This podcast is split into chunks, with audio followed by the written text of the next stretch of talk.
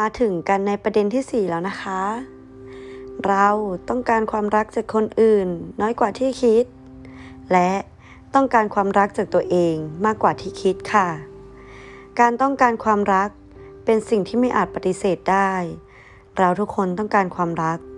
ถ้อยคำนี้เป็นเรื่องจริง แต่คำถามสำคัญในชีวิต ที่บางทีเราต้องตอบตัวเองให้ได้ก็คือ ความรักจากใครกันแน่ที่เราต้องการ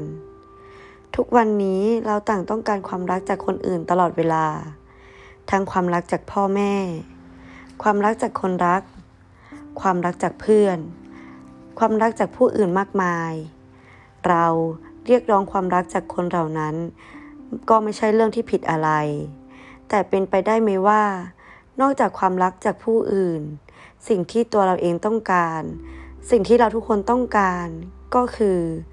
ความรักจากตัวเราเอง และเราเรียกร้องความรักนั้นน้อยเกินไป เราเรียกร้องความรักจากคนอื่น เราเฝ้ารอความรักจากคนอื่น แต่เรา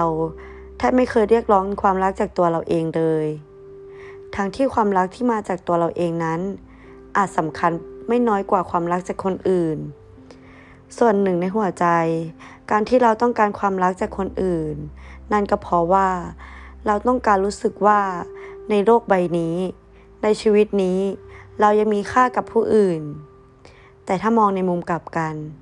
ความรักที่เรามีให้ตัวเอง ก็คงเป็นการที่เราบอกตัวเองว่า เราเป็นคนที่มีค่า โดยคุณค่านั้น เป็นคุณค่าที่ไม่ต้องรอจากคนอื่น เป็นคุณค่าที่ไม่ต้องให้คนอื่นได้มองเห็น หรือว่าต้องรอให้คนอื่นมอบให้ แต่เป็นคุณค่าที่เรามองเห็นได้ตัวด้วยตัวของเราเอง และเรามอบให้กับตัวเอง